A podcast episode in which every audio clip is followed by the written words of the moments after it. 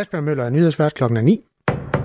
Nu er der nyheder på Radio 4. Tilbage i 2021 formodede Nordic Waste på uforklarlig vis at forvandle stærkt PFOS-forurenet slam fra korsør til ren jord, men det skete faktisk ikke. Den afgørende jordprøve blev nemlig udtaget i strid med proceduren, som det hedder.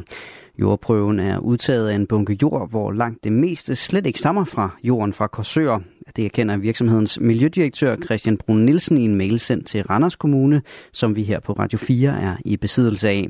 Rosa Lykke Yde, der er medlem af Randers, Kommune, Randers Byråd for SF, kalder det et tillidsbrud. Det gør det utrolig svært at have tillid til noget som helst, som virksomheden i virkeligheden har, har oplyst os om. Vi har jo det, som jeg tror, borgmesteren kalder et tillidsbaseret tilsyn.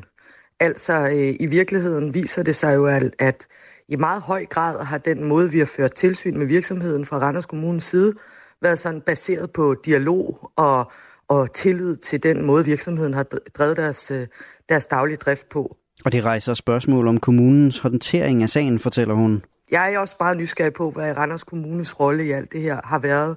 Har vi i virkeligheden handlet, som vi burde? Har vi ført tilsynene på den rigtige måde? Øhm, fordi det er jo problematisk, at man kan påstå, at noget på mystisk vis øh, og helt magisk øh, vis er blevet helt rent, og, mm. og pludselig viser det sig, at det er det overhovedet ikke. Nordic Waste har ingen kommentar til sagen, skriver de i en mail til Radio 4. Storbritanniens BNP skrumpede med 0,3 procent sidste kvartal sidste år. Det betyder, at landet er i en recession, skriver BBC. I tredje kvartal var tallet 0,1 procent.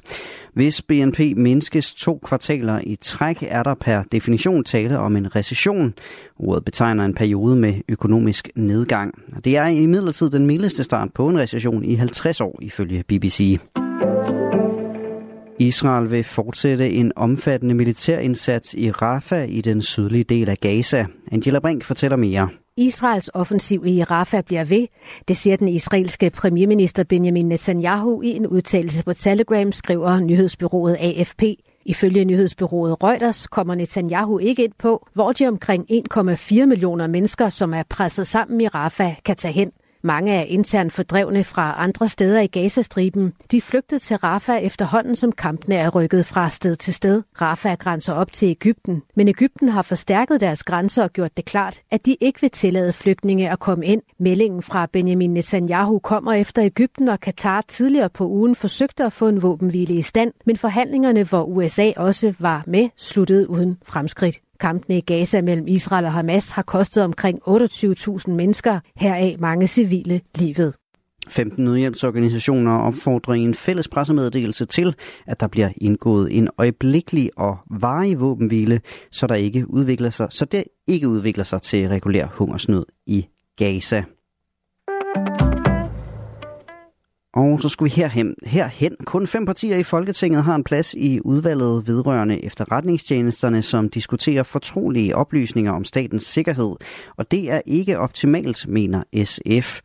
Partiet foreslår i forbindelse med de igangværende politiske forhandlinger om en styrkelse af det tilsyn, der holder øje med efterretningstjenesterne, at få alle partier repræsenteret. Det, fortjener, det fortæller retsordfører for SF, Karina Lorentzen. Det handler i virkeligheden om, at der er blevet mange flere partier. Øh, og jeg har i virkeligheden altid synes, at det både styrker den demokratiske indsigt, men jeg tror faktisk også, det vil være vældig afdramatiserende for øh, de partier, som øh, ikke har en plads der øh, og sidde der øh, og finde ud af, at øh, tingene øh, er i meget god øh, orden. Det er ordfører fra de partier, som ved valget i 22 blev de fem største, der har plads i udvalget lige nu. Der er altså tale om Socialdemokratiet, Venstre, Moderaterne, SF og Danmarksdemokraterne. Rusland forsøger at udvikle et rumbaseret våben. Det viser efterretninger, som kongressen i USA er blevet oplyst om. Det samme gælder de allierede i Europa. Efterretningerne kommer efter, at Mike Turner, som er medlem af repræsentanternes hus og formand for husets efterretningskomité, i går udsendte en udtalelse, der var både atypisk og lettere kryptisk. Her blev der advaret om en alvorlig national sikkerhedstrussel. En anonym kilde har efterfølgende sagt, at det handler om Ruslands kapaciteter i rummet og til satellitter. En nuværende og en tidligere amerikansk embedsmand har også tidligere fortalt til avisen New York Times, at de nye efterretninger handler om Ruslands forsøg på at bygge et rumbaseret antisatellitvåben. Gråt og diset eller tåget vejr og perioder med regn, temperaturer mellem 3 og 10 grader.